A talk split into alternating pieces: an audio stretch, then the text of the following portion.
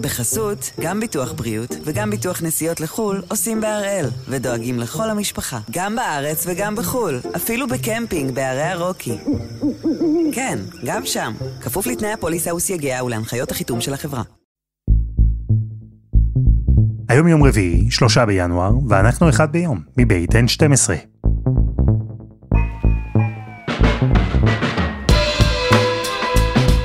אני אלעד שמחיוף ואנחנו כאן כדי להבין טוב יותר מה קורה סביבנו, סיפור אחד ביום, בכל יום.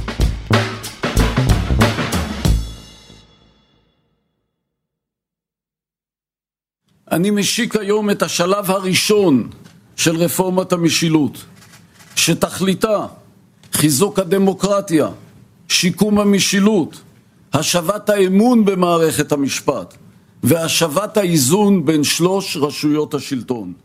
אתם יושבים? מחר נציין שנה לרגע הזה, לרגע שבו שר המשפטים יריב לוין כינס מסיבת עיתונאים והכריז על הרפורמה המשפטית או המהפכה המשפטית או ההפיכה המשטרית, תלוי כמובן את מי אתם שואלים. אני יודע, רק שנה. זה מרגיש כאילו לפחות עשור חלף מאז, לפחות. והשבוע הפרק הזה בתולדות ישראל שנפתח לפני שנה פחות יום, שמרגישה כמו עשור, הפרק הזה הסתיים. אולי לקראת התחלה של פרק חדש, אולי. אבל לפחות הפרק הנוכחי ננעל בהחלטה תקדימית של בג"ץ לפסול את מה שנשאר מאותה הכרזה של לוין, החוק שמבטל את עילת הסבירות לשרים. בג"ץ, בהרכב של 15 שופטים, ביטל את הביטול, או אם תרצו לפשט, השאיר לעצמו את האפשרות והסמכות לבחון החלטות של שרים, גם לפי קריטריון של עד כמה ההחלטות האלה סבירות.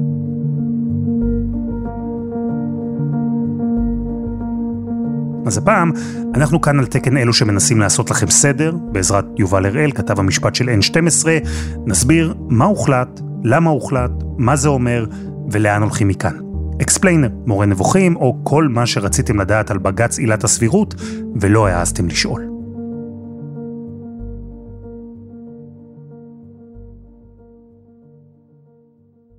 שלום יובל. שלום אלעד. נתחיל עם תקציר הפרקים הקודמים, נדלג על המהפכה המשפטית המקורית במלואה וכל השינויים שהיו בה נוכח המחאה, נתמקד ברגל האחת שלה שנשארה, זו שהגיעה עד חוק שעבר בכנסת, ביטול עילת הסבירות. עשינו על זה כאן כבר כמה פרקים, אבל לטובת כולם בואו ננחת על אותו עמוד. על מה אנחנו מדברים? אמ, אנחנו מדברים על חוק שמבטל את עילת הסבירות בכל מה שקשור להחלטות של הממשלה, ראש הממשלה והשרים. כלומר, מה שהחוק הזה אומר, שבית המשפט לא ידון באמצעות עילת הסבירות בהחלטות של הממשלה, שרי הממשלה וראש הממשלה. יפה, והחוק הזה בעצם מבטל פרקטיקה משפטית, כלומר עילת הסבירות היא הלכה שהתפתחה רק בבית המשפט. הוא זה שפיתח אותה ככלי שלפיו השופטים יכולים לבחון החלטות של עובדי ציבור, ולומר שהן אה, ראויות או בטלות על סמך הסבירות שלהן. נכון, זאת ירושה שקיבלנו מהבריטים, והתחילה כעילה שגם השתלבה יותר עם עילות אחרות, היא לא הייתה עילה עצמאית, והיא גם דיברה על מקרים של החלטות שהן ממש מופרכות. והיא התפתחה בפסיקה, ולאט לאט היא הפכה גם לעילה עצמאית וגם לעילה שבעצם מאפשרת לבית המשפט לבחון האם אותו גוף מנהלי, האם השר, ראש הממשלה, רשות מקומית, רשות הטבע והגנים, שירות בתי הסוהר, המשטרה, כל מה שסביבנו, כל הגופים הציבוריים שסביבנו, בית המשפט היה יכול לבחון האם הם שקלו את כל השיקולים הרלוונטיים, הוא ממקם איזשהו מתחם סבירות, ואם אתה חורג מהמתחם הזה, אתה מקבל החלטה שהיא בלתי סבירה באופן קיצוני, בית המשפט מתערב בהחלטה הזאת, מבטל אותה. זהו, שאלת הסבירות בגרסה הנוכחית שלה עסקה באמת במגוון מאוד רחב של תחומים, ובמגוון גם מאוד רחב של רשויות ציבוריות. כלומר, השופטים היו יכולים להחליט שהחלטה אה, לסלול כביש במקום מסוים היא לא סבירה, להציב אה, תחנת אוטובוס במקום מסוים, קו מים, או אפילו עד, וזה קרה כמובן, עד להחליט שמינוי של שר הוא לא סביר. כן, אז אם ניקח לדוגמה החלטה מפורסמת על מיגון בשדרות. אמ, הממשלה החליטה מהטעמים שלה לא לעשות מיגון מלא בבתי ספר, אה, במוסדות חינוך בעוטף עזה, והשיקול היה שיקול תקציבי. אנחנו מעדיפים לנתב את הכסף לדברים אחרים, אולי אפשר לטעון שאנחנו מעדיפים להשקיע בהתקפה ולא בהגנה. אנחנו לא רוצים להתמגן כל הזמן, אנחנו רוצים לעשות מהלכים אחרים לצורך העניין. בית המשפט אמר, שקלתם בצורה לא נכונה, בצורה בלתי סבירה באופן קיצוני את השיקולים האלה, את השיקול הביטחוני אל מול השיקול התקציבי, הייתם צריכים לתת יותר משקל לשיקול הביטחוני. הייתה את הדוגמה של אה, דרעי, שיש לו רומן ארוך עם עילת הסבירות, כשהפעם הראשונה עוד הייתה בממשלת רבין, כשהוגש נגד דרעי כתב אישום, הוא אז היה שר צעיר, והיה עוד סגן שר אה, בשם פנחסי, ובג"ץ קובע שבגלל שהוגש נגדם כתב אישום, זאת החלטה בלתי סבירה באופן קיצוני של ראש הממשלה דאז, המנוח, יצחק רבין, לא לפטר אותם, לא לסיים את כהונתם. אוקיי, okay, אז זה היה בגדול uh, הסבר של מהי עילת הסבירות, איך בג"ץ גם פיתח אותה במהלך השנים וגם השתמש בה. ואז הגיעה היוזמה של יריב לוין לבטל אותה, את עילת הסבירות. זהו, אז זה התחיל מגרסה של ממש ביטול עילת הסבירות, זה בעצם מה שלוין אמר במסיבת העיתונאים, ואז עלו כל מיני הצעות שונות במהלך הדיונים, כמו שקורה בכל הליך חקיקה. בסופו של דבר, התכנסו סביב ביטול עילת הסבירות ביחס לראש הממשלה, הממשלה והשרים. זה לא נעשה במסגרת חוק רגיל, זה נעשה במסגרת תיקון לחוק יסוד, חוק יסוד השפיטה. כלומר, מלכתחילה, המהלך הזה הוא חלק ממהלך חוקתי, ממשהו שהוא מעל החוקים הרגילים. ובמילים אחרות, יובל, שר או שרה יקבלו החלטה, כל החלטה, לא משנה, ואם ההחלטה הזאת תגיע לבג"ץ, כמו שקורה לא פעם, השופטים כבר לא יוכלו לקבוע שההחלטה הזו סבירה או לא. הכלי הזה יוצא מארגז הכלים של שופטי בג"ץ, כשהם באים לבחון החלטות של שרים, ורק שרים. נכון, הניסוח הוא לא, שהם לא יכולים לדון. לא לדון ובוודאי גם לא להכריע, לא לבטל את ההחלטה, אבל הם גם לא רשאים לדון. והרציונל של תומכי המהפכה שקידמו את החוק הזה, ובסופו של דבר העבירו אותו בכנסת, היה שבג"ץ לקח לעצמו סמכות להיות אה, סוג של קובע מדיניות על, ועל סמך דבר שהוא בסוף אמורפי, כמו מה סביר ומה לא, בג"ץ יכול לבטל החלטות של הממשלה, של נבחרי הציבור. והתיקון הזה לחוק, רשמית, דיברו על כך שהוא מצמצם את עילת הסבירות, מעשית, הוא בעצם מבטל אותה בכל מה שקשור להחלטות של שרים. אז התיקון עבר בכנסת, אמרנו זה קרה בחודש יולי, ברוב של 64 חברים, כלומר כל הקואליציה, ובאופן טבעי וגם צפוי, מיד הגיעו העתירות לבג"ץ. נדמה לי שאנחנו מדברים על שמונה עתירות בסך הכל. והן טענו מה? הטענה המרכזית, היו הרבה טענות, אבל טענה מרכזית הייתה מה שנקרא תיקון חוקתי לא חוקתי. נשמע מושג משפטי ומבהיל, בסך הכל מה שזה אומר, שיש דברים שגם אי אפשר לעשות במסגרת החוקה שלנו, במקרה שלנו חוקי היסוד. גם כשהכנסת פועלת לא בתור מחוקק, אלא בתור מכונן, בתור מי שמעביר את חוקי היסוד, היא לא יכולה לעשות הכל, אלא צ'ק פתוח. אז הטענה המרכזית כאן הייתה שהחוק הזה פוגע פגיעה אנושה בדמוקרטיה הישראלית, בגלל הפגיעה בעיקרון שלטון החוק, בגלל הפגיעה בהפרדת רשויות, בגלל הפגיעה בכל מיני מרכיבים שהם חלק ממה שאנחנו מגדירים דמוקרטיה.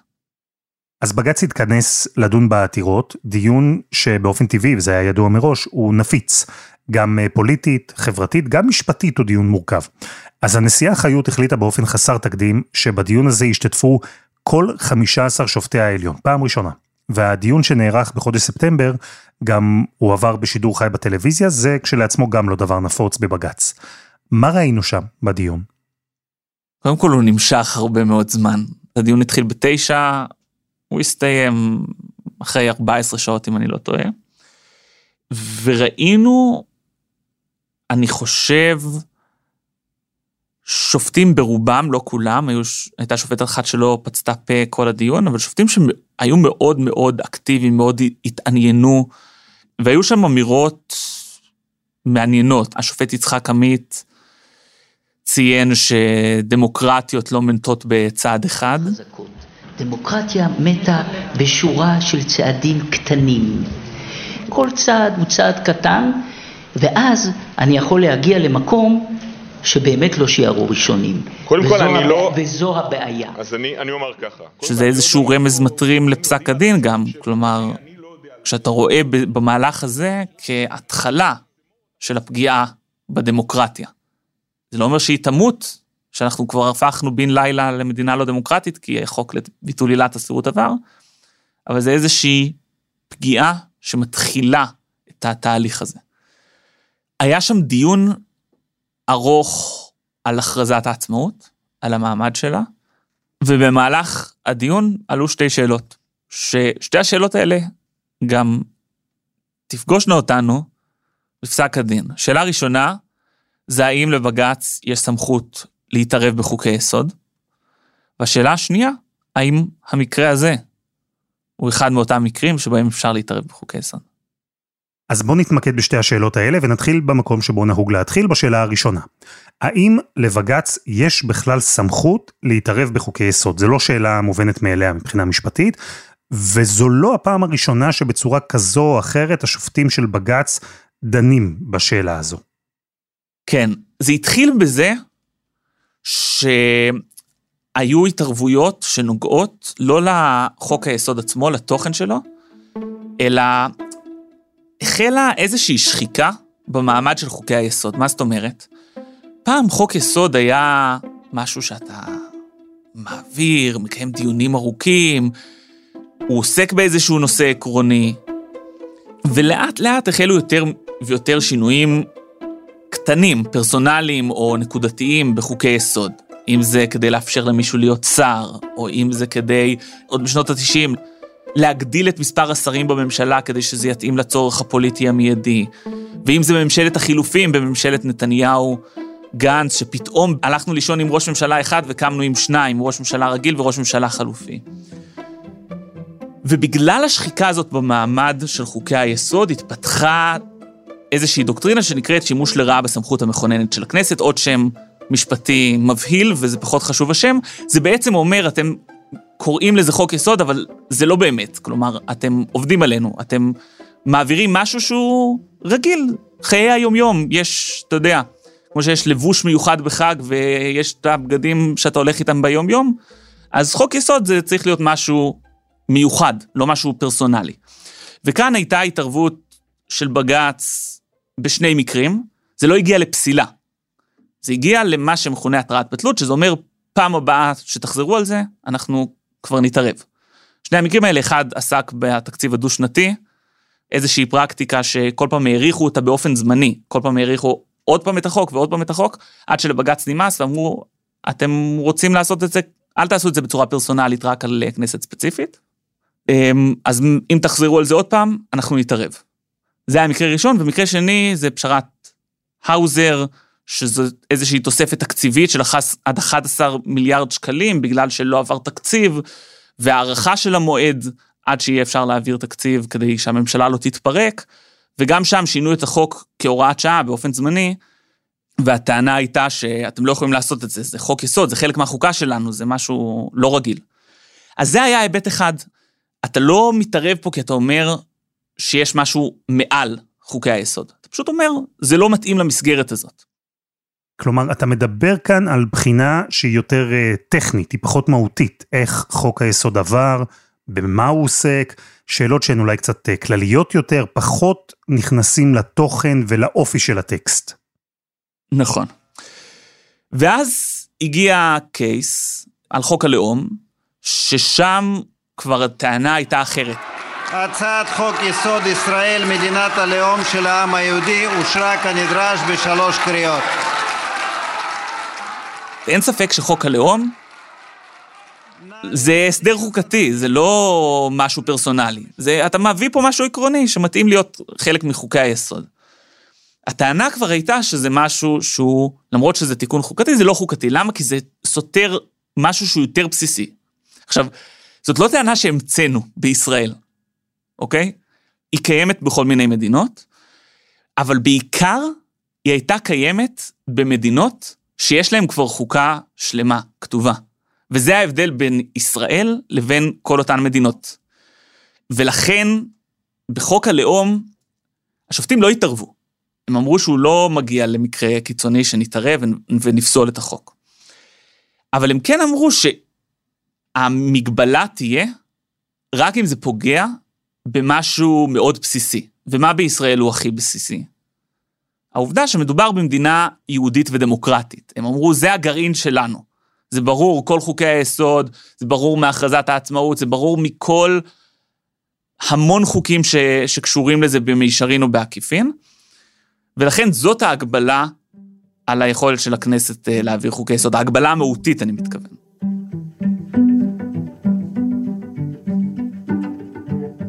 חסות אחת וממש מיד חוזרים.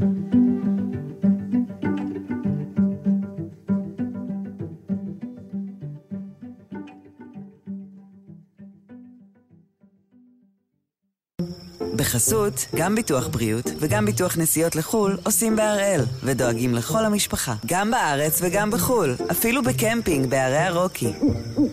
כן, גם שם, כפוף לתנאי הפוליסה וסייגיה ולהנחיות החיתום של החברה. יובל, אנחנו מדברים על פסק הדין של בג"ץ שפסל את החוק שביטל את עילת הסבירות. אני יודע, זה קצת נשמע כמו שאלה בפסיכומטרי, פסל את הביטול, אז במילים אחרות ופשוטות יותר אני מקווה, בג"ץ השאיר את האפשרות לשפוט החלטות של שרים, גם על סמך סבירות ההחלטה. ואמרת שהגענו לדיון בבג"ץ עם שתי שאלות, האם בג"ץ בכלל יכול לפסול חוק יסוד, ואם כן, האם החוק הזה שמבטל את עילת הסבירות הוא חוק שראוי לפסילה. השופטים סיימו את הדיון, הלכו איש איש לחדרו, למשרדו, לביתו, כל אחד כתב את פסק הדין שלו. ואז בעיצומה של העבודה הזו התחילה המלחמה. זה השפיע על אה, לוח הזמנים באיזושהי צורה? בסופו של דבר לא עלו טענות כאלה מצד שופטים, יש שופטים למשל שיש להם עוזרים משפטיים או אנשים בלשכה שלהם שהם במילואים, שנקראו למילואים, אז עלו קשיים בהקשר הזה, אבל בסופו של דבר במבחן התוצאה, אמ, המועד האחרון לפרסום פסק הדין היה 12 בינואר, ופסק הדין פורסם ב-1 בינואר. אתה אומר שיש כאן מועד אחרון לפרסום, כי יש כאן דדליין, והוא מאוד ברור, בגלל הפרישה של נשיאת העליון אה, אסתר חיות.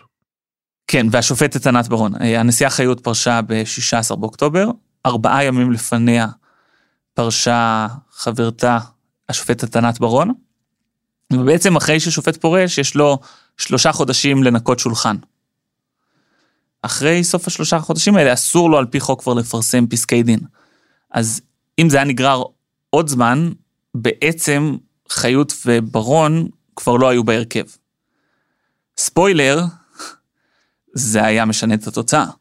ברמה העובדתית, אין על זה מחלוקת. הנשיאה חיות, היה לה חשוב שזה ייעשה בסד זמנים מהיר, והסיבה היחידה שזה פורסם כעת, עוד לפני המלחמה, זו החלטה שהתקבלה לפני המלחמה. הסיבה היחידה הייתה הפרישה שלהן. אז זהו, שהנשיאה חיות ספגה אה, ביקורת, כשעמית סגל פרסם את טיוטת פסק הדין, הוא גם שמע קולות מהעליון, שטענו שחיות דחקה בשופטים לכתוב את ההחלטות שלהם מהר, הכל כדי לעמוד בלוח הזמנים, ושהיא תהיה חלק מההרכב. זו לפחות הייתה הטענה נגדה. אז בוא נדבר על מה הוחלט. אמרת שאנחנו עסקנו בשתי שאלות גדולות. איזה תשובות נתנו השופטים לשאלות האלה? כן. קודם כל, השאלה המרכזית היא הייתה השאלה המהותית, לגבי האם בית המשפט מוסמך. הכוונה לביקורת מהותית על חוקי יסוד. שם 12 מהשופטים הסכימו שלבג"ץ יש סמכות להתערב בחוקי יסוד באופן כללי, במנותק מהשאלה של הסבירות. יש את השופט אלרון, שבמידה רבה אני כן הייתי מוסיף אותו, הוא היה קצת שונה מהשופטים האחרים, אז אולי אפילו 13 ולא 12. והיו שניים שהתנגדו בצורה נחרצת לאפשרות הזאת, טענו שלבג"ץ אין כל סמכות להתערב בחוקי יסוד, ואלה השופטים סולברג ומינץ. שזו כשלעצמה קביעה תקדימית, כי אחרי שנים ואחרי פסקי דין של אה, התפלפלויות תיאורטיות כאלה על האפשרות אם לפסול חוקי יסוד או לא, רוב מוחלט של שופטי בג"ץ אמרו, כן, יש לנו סמכות לבטל חוק יסוד. ואחרי שעברנו את המשוכה הזו, נשארה השאלה אם חוק היסוד הזה שנידון, החוק שנוגע לעילת הסבירות, אם הוא עומד בתנאים של חוק יסוד שבג"ץ צריך לבטל. פה לא כל השופטים הסכימו. הנשיאה חיות ועוד שבעה שופטים שהצטרפו אליה, אמרו שכן. היא, היא מנמקת את זה בזה שהמערכת של, איזונים, של האיזונים והבלמים בישראל היא גם ככה מאוד שברירית. אין לך הרבה איזונים ובלמים. רוב של 61 חברי כנסת לרוב מבטיח לך כמעט כל דבר שאתה רוצה. שליטה בממשלה, שליטה בכנסת. ולכן אם אתה גם שולל בצורה כזאת את היכולת של בית המשפט להפעיל עליך ביקורת, באמצעות עילה כל כך מרכזית כמו עילת הסבירות, אז זה כבר מעקר מתוכן חלק מהתפקיד החשוב של בית המשפט בהגנה על האינטרס הציבורי. אלה מסוג הנימוקים, שהנימוקים האלה לא מנותקים מהבסיס, ממה שהסברנו קודם, שזה רק במקרים שבהם הפגיעה נוגעת לעצם היותנו מדינה דמוקרטית. אז פה אנחנו כבר באזורים שבוחנים את המהות של החוק. כלומר, אם דיברנו על ביקורת שבג"ץ מתח במהלך השנים על עניינים טכניים, כאן שמונת השופטים מדברים על אה, האופי של החוק, על ההשלכות של החוק, על מה שהחוק הזה יעשה לדמוקרטיה הישראלית. ומולם, מול השמונה שקבעו שצריך לפסול את החוק, היו שבעה שקיבלו את ההחלטה ההפוכה, שהחוק תקף. כן, יש שם הרבה גוונים, בתוך דעת המיעוט, מאוד מאוד שונים אחד מהשני. אז נתחיל מהעמדה הכי בקצה, כלומר הכי רחוקה מהעמדה של דעת הרוב, וזאת העמדה של השופטים נועם סולברג ודוד מינץ, שהם אומרים, אין לי סמכות להתערב. בכלל, בחוקי יסוד אין לי סמכות להתערב. עכשיו, למה זה מעניין? כי סולברג צוטט בהקשר הזה, היה לו את ההרצאה המפורסמת, שזה, והיא התגלגלה עד כדי כך שנתניהו כינה את החוק לביטול עילת הסבירות כמתווה סולברג. עכשיו, סולברג כבר הכחיש אז בזמנו בצורה מגומגמת יותר. עכשיו הוא כותב בפסק הדין, אם אני הייתי חבר כנסת, אילו אני הייתי חבר כנסת, אני הייתי מצביע נגד. הייתי מצביע נגד החוק. ולצד זאת הוא אומר, עדיין אני לא מתערב, כן? אין פה סתירה גם בין, בין הדברים. יש שלושה שופטים שהם בדרכים שונות, לא כולם, הם לא אומרים בדיוק אותו דבר, אבל הם משתמשים בפרשנות. הם אומרים, אנחנו לא מבטלים את החוק, אבל אנחנו יכולים לפרש אותו בדרך יותר מצומצמת. אפשר להתגבר על הבעיות שעולות בחוק בדרך של פרשנות. עכשיו, למה זה חשוב לציין את זה? כי שוב, חילקנו את זה שמונה נגד שבעה, עכשיו החלוקה הזאת היא נכונה. הם לא חשבו שצריך לפסול את החוק. אבל הם, זה כן סוג של התערבות. כשאתה אומר, אני מפרש את זה בצורה יותר מצומצמת, אז אתה בעצם מעקר חלק ממנו מתוכן. שזה נשמע לי, יובל, אתה יודע, אולי בהפוך על הפוך, החלטה אפילו יותר בעייתית וקיצונית מאשר השמונה שפסלו את החוק. כי הם, השמונה, לפחות באו ואמרו, יש כללי משחק, הכנסת מחוקקת, אנחנו יכולים לקבל או לפסול. פה השופטים אומרים, כמו שאתה מצטט, כן, הכנסת מחוקקת, שיהיה לה לבריאות, אבל אנחנו נפרש את החוק איך שאנחנו רוצים. כלומר, אנחנו יכולים לרוקן אותו מתוכן, ואנחנו נעשה את זה בצורה אה, שקטה ועקלקלה. יש בזה משהו, בכל מקרה אני חושב שזה חשוב להבין את זה, לא כדי שנשפוט מה יותר חמור, מה פחות חמור, אלא כדי להבין שגם דעת המיעוט לא באה ואומרת, אני מקבלת את החוק as is. זה לא בינארי, זה לא או שאני אוהב את החוק או שאני מבטל אותו. שוב, גם סולברג, שהוא בכלל אמר, אין לי שום סמכות להתערב, הוא גם לא השתמש בדרך של פרשנות מצמצמת או משהו כזה, גם הוא אמר, אני לא הייתי מצביע בעד החוק. כלומר, גם בתוך דעת המיעוט, זה לא שאנחנו מוצאים שופטים ש, ששם, הנה, שבעה שופטים אומרים, החוק לביטול עילת הסבירות, חוק מצוין, אני גם הייתי מעביר חוק כזה. זה, זה לא ככה, משפטים זה עובר אחרת, שוב, זה לא, זה לא בינארי.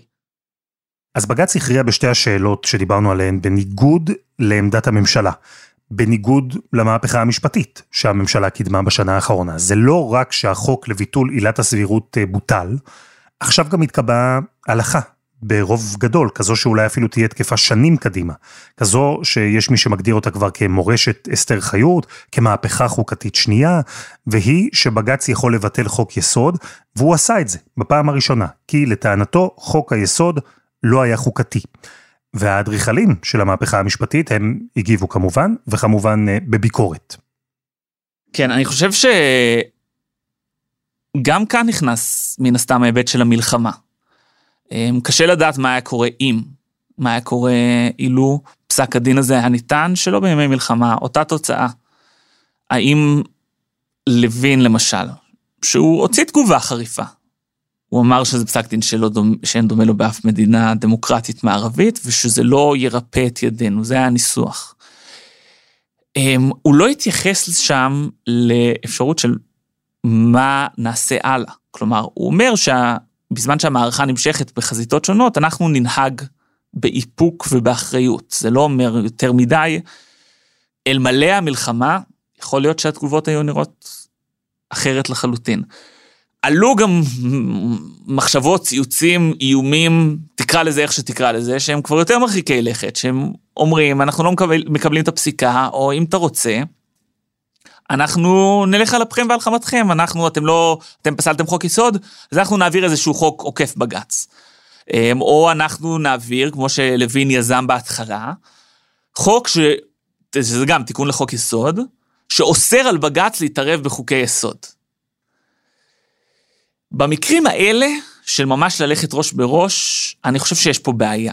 זה שכתבת את זה לחוק, זה לא אומר שהכרעת בשאלה היסודית, האם הסמכות שלך ככנסת היא, היא לא מוגבלת או שהיא כן מוגבלת. כי אם הסמכות שלך היא כן מוגבלת, אז, אז מה מונע מבית המשפט להתערב גם בחוק שמונע ממנו להתערב? ו, וזה נשמע כאילו כמו, לא יודע, משהו, מין תסביך לוגי כזה, אבל לא, תחשוב על זה, אין, אין פה באמת סתירה. אם אתה מבטל, נגיד חוק יסוד שאומר אסור להתערב בחוקי יסוד, אז אתה תוכל להתערב בחוקי יסוד. ויותר מזה, כי אם בג"ץ יתערב ופסל את התיקון לחוק היסוד שדיבר על עילת הסבירות, אז אפשר רק להניח שהוא יעשה את אותו דבר לחוק קיצוני הרבה יותר וחוקתי הרבה פחות, שמונע מבג"ץ לעסוק בחוקי יסוד, במיוחד אחרי ש-12 שופטים קבעו שיש לבג"ץ את הסמכות לעשות את זה. בכל אופן, יובל תרשה לי לנחש, לא שמענו את המילה האחרונה בכל מה שקשור למהפכה המשפטית.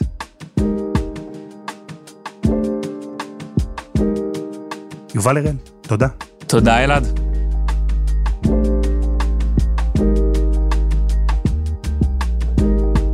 וזה היה אחד ביום של N12, אנחנו אה, מחכים לכם בקבוצה שלנו בפייסבוק, חפשו אחד ביום, הפודקאסט היומי. העורך שלנו רום אטיק, תחקיר והפקה שירה הראל, דני נודלמן, רוני ארני ועדי חצרוני, על הסאונד יאיר בשן שגם יצר את מוזיקת הפתיחה שלנו, ואני אלעד שמחיוף, אנחנו נהיה כאן גם מחר.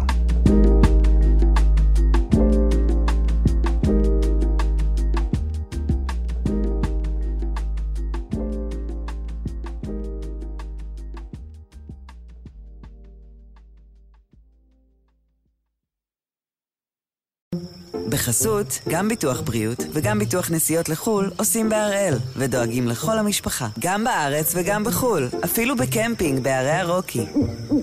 כן, גם שם, כפוף לתנאי הפוליסה וסייגיה ולהנחיות החיתום של החברה.